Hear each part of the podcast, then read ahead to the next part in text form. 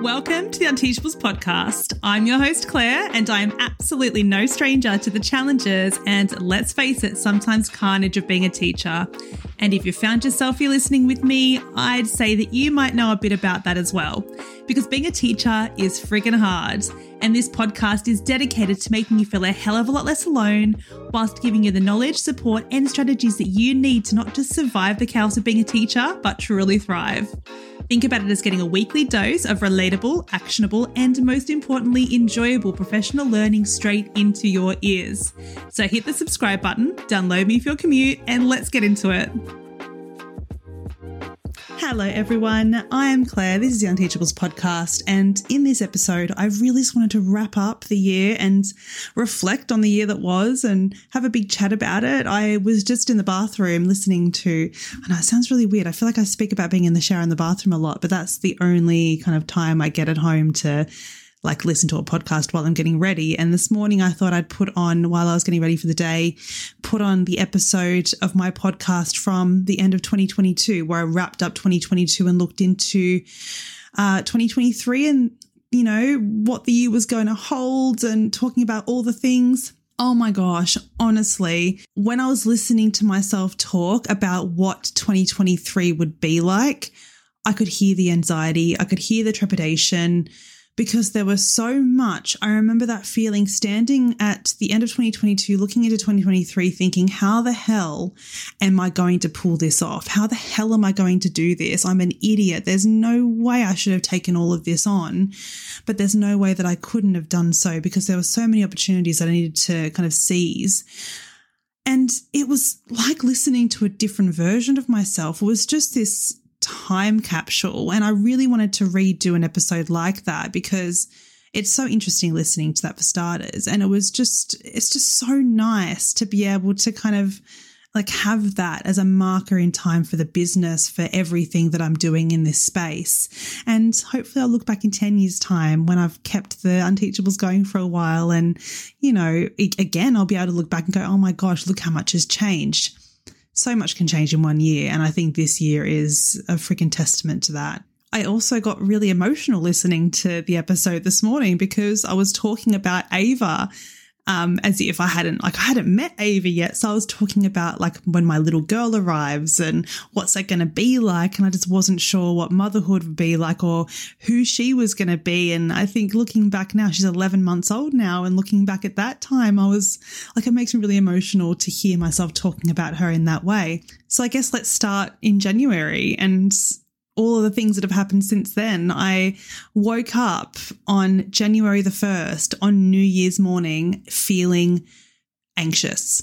I felt panicked. I felt, I just remember this feeling of franticism when, like, in that in between period of going on maternity leave and then from work and then needing to like then obviously having my baby.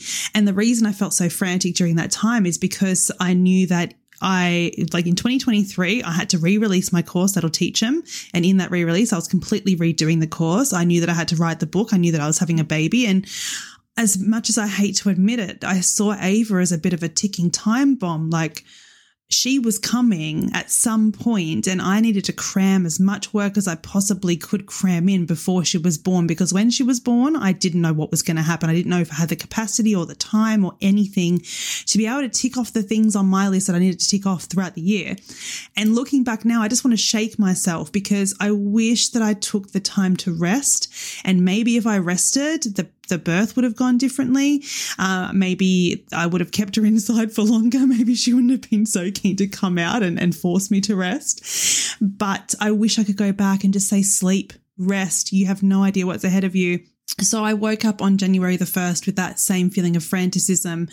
I was trying so hard to organize three, I, I, organized three months of Instagram content in advance to be, and, and scheduled it. So every single day for three months, I had something posting on Instagram without me being there because I was like, I just didn't want that to slip. I was so worried about everything slipping that I'd worked so hard for once Ava came along.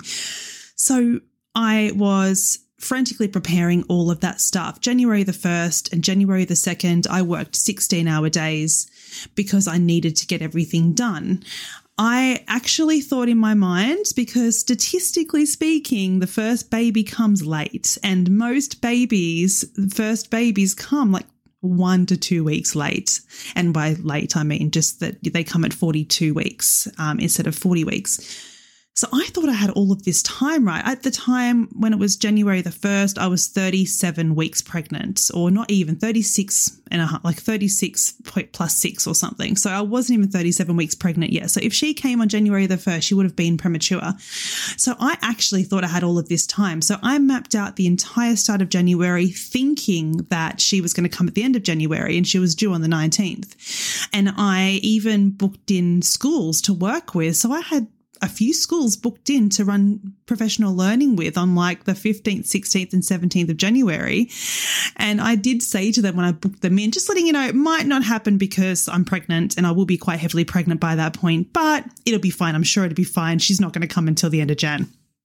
So I really did think that I had all of this time. So I was working really, really hard. And I said to myself, okay, on the 7th of January, which is a couple of weeks before her due date, I'm going to stop working and I'm going to go on my like maternity leave. Finally, I'm going to rest. I'm going to take time to myself. I'm going to lay on the lounge. I'm going to read. I'm going to sleep and all of the things. So that's what I told myself. But then at 2 a.m. on January the 3rd, Ava popped my waters at 37 weeks. I think it was 37 weeks exactly. So she wasn't um, premature, luckily. And then she just popped my waters before I went into labor. And that's really rare to happen. It doesn't happen very often. I think it's like 2% of pregnancies you get uh, your, your waters breaking preterm, um, like, sorry, pre labor. So I really do think that she was like, Mum, you have to friggin' stop. I can't do, I can't deal with this stress anymore. And then from the sex, so I worked up until 11 p.m. that night I went to bed at two o'clock and then I woke up two hours later to this massive gush. Sorry if that's a little bit graphic. And then obviously my life changed from that moment. It was an absolute whirlwind. I'd planned a home birth and I couldn't do the home birth because my waters had broken. And that again threw a massive spanner in the works. The birth itself was really challenging because no, I wasn't expecting to go into hospital to begin with, but Luckily, I packed my bags like the day before.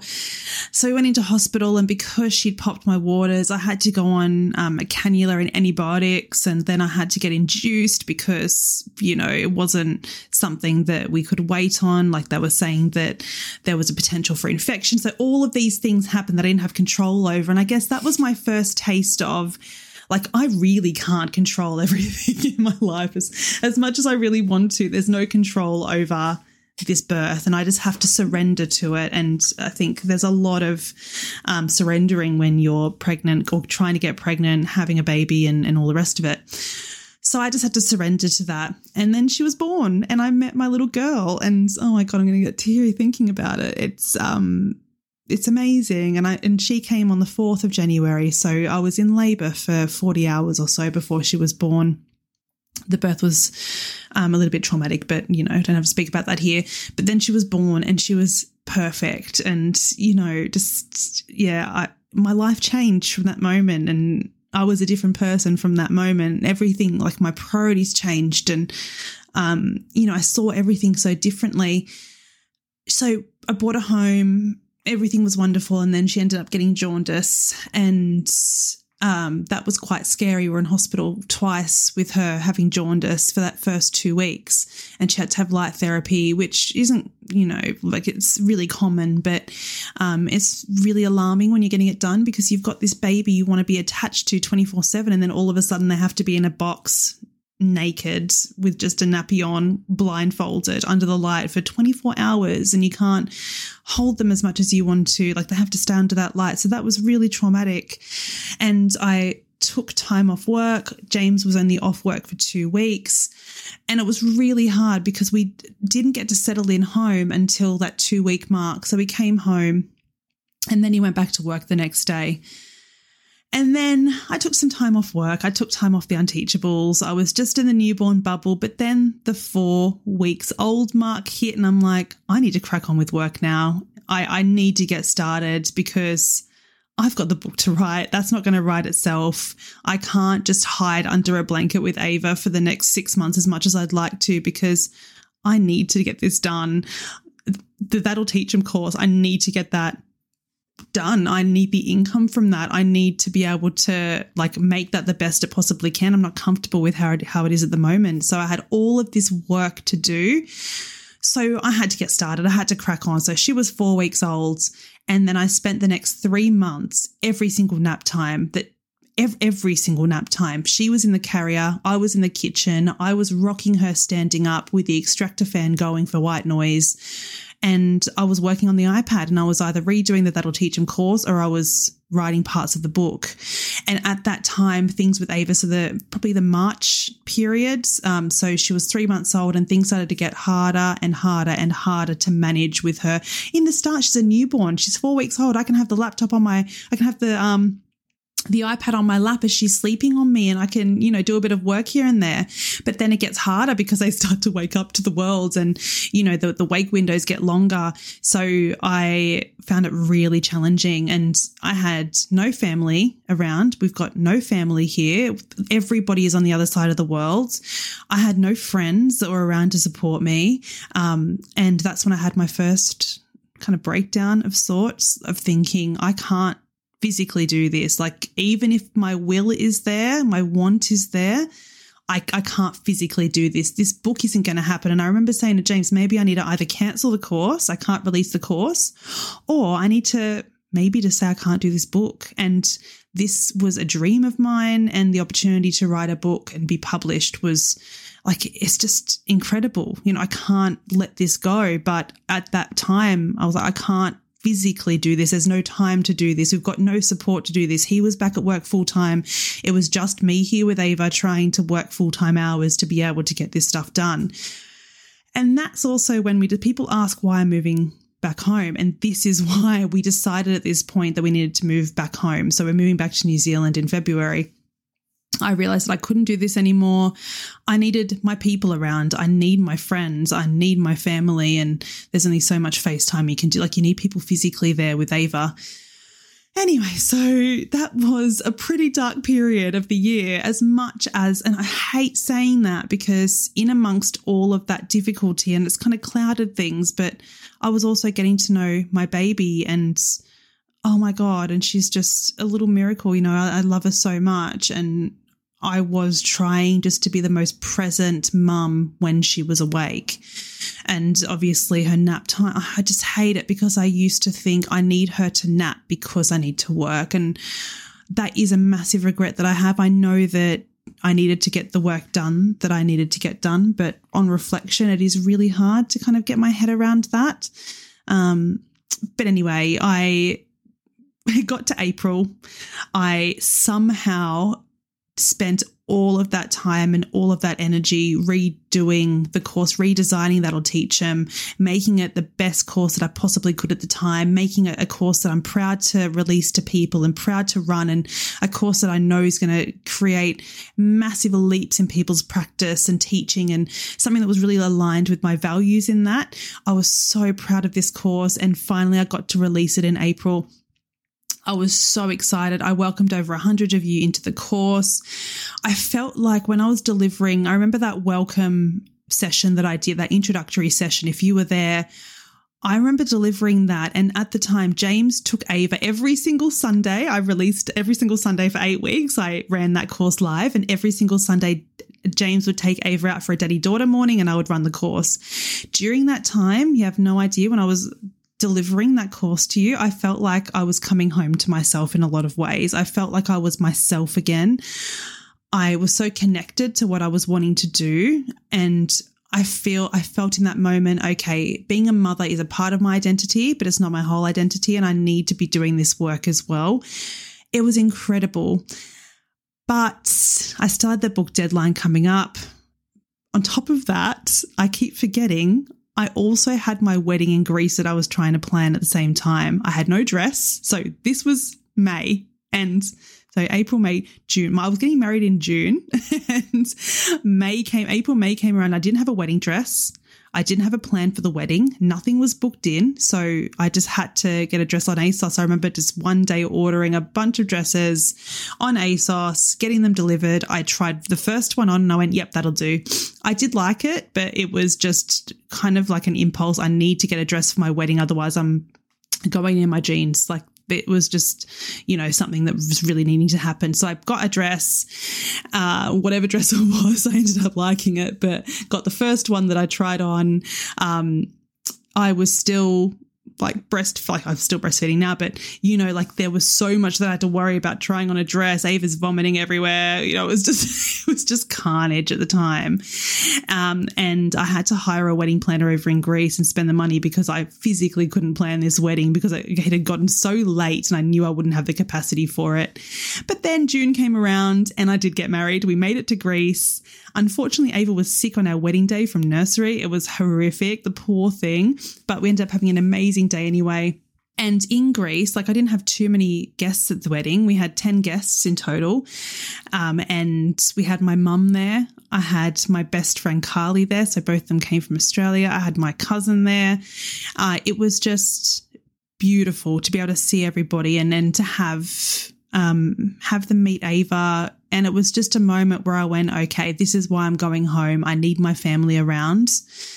So that was beautiful to be able to have them there. And the wedding itself, obviously, amazing. And to be able to kind of bring our family together in that way, it was just a beautiful day. And, and I wouldn't trade that for the world. And then we got home and James quit his job. So from July, James had quit his job. He's an industrial designer and he quit his job to stay at home full time with Ava so I could write the book. And that is a sacrifice that I will be so grateful for forever because if it weren't for him quitting his job, then there's no way that it's never just about the behavior would exist today.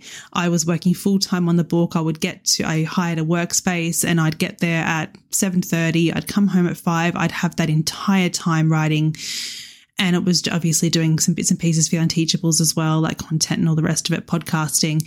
But most of that time was dedicated to the book full time for two months. And if it weren't for that time, it definitely wouldn't exist. And I'm so grateful for James, and he is the most incredible father and they are so close him and ava. They are best friends. Um you know I, yeah i can't i can't think about it without crying as well. So september so that was july and august. I hadn't finished the book yet obviously. That was like i got a massive chunk of it done but there was still a lot to get done. But then september rolled around which is one of the things i was really anxious about too and i had to go back to work full time I went back to work as in my role as a senior leader. I was I'm, a, I'm an assistant head at the moment of an alternative provision, so I still do that full time now. But this is where I really started to feel the mother guilt pinch the book still wasn't finished. The deadline was looming. So I was working on it weekends at night whenever I possibly could have a free moment on top of working full time. And this is the time where I really felt this is a sacrifice I don't know if I should have made with Ava. I spent as much time as I possibly could with her. I was trying to invest as much as possible at home, but it was just this period of time where I knew I had to just, you know, pedal to the pedal to the floor and just do everything I could to get this done. And again, on reflection, it's a sacrifice that it makes me feel a little bit anxious thinking about.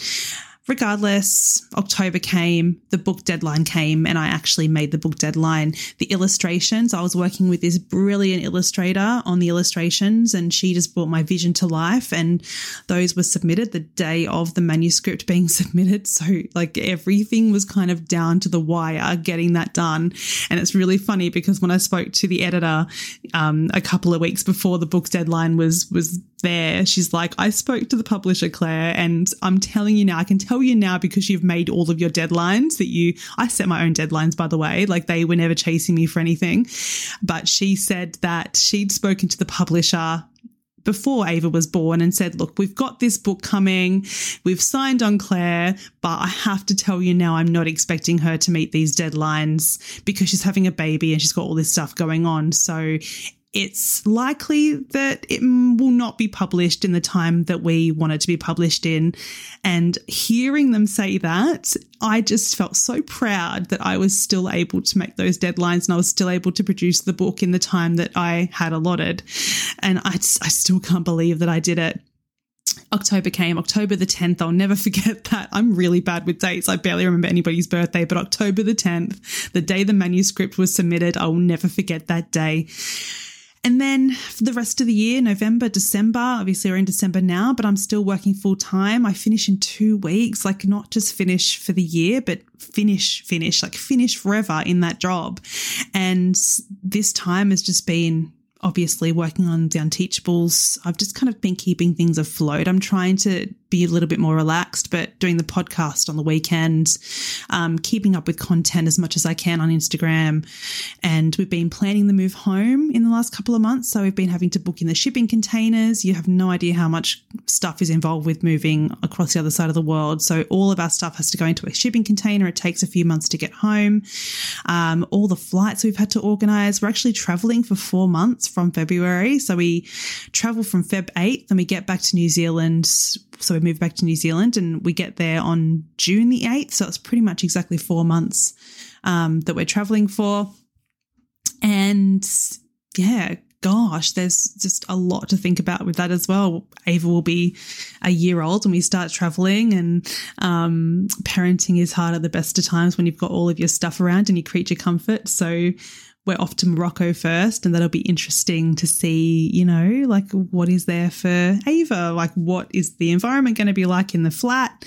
Um, we've got an Airbnb, you know, like we're just doing all of these things I never would have imagined doing. And I just, so yeah, 2024 is going to be an interesting one as well. But what a freaking year 2023 has been. And I think I've said it a couple of times already in this podcast, but when I reflect on the year that has been, I see oh my God, like I'm so proud of what I've achieved, you know, just having a baby and, you know, having, being a mum and, and adapting to that. Like, I wish I could go back and tell Claire at the start of this year that Ava would be 11 months old and still not be sleeping. I would prepare her for that. But when I look back and I see all of the things that I've achieved, the I've completed a book, I've written a book, I'm an author. I, you know, created a, a course that I am so proud of, this product that I'm so proud of. I've been able to serve hundreds of teachers through, I didn't even say anything this podcast episode about releasing like three masterclasses, but you know, I've been able to serve so many teachers and support so many teachers through all of the things that I've done. But then have my little girl and raise the most. She is hilarious. She's cheeky. She's active. Like she's just amazing. I can't, I can't even deal with how beautiful she is. And every single day she makes me proud to be her mother. And I really hope that if she ever listens to this podcast, and I wrote it in my, um, I wrote it in my acknowledgements as well in the book. I hope that she's proud of me one day for the sacrifice that I've made in her first year of life. I told myself I wouldn't cry. Um, and I hope that I've shown her that everything is possible.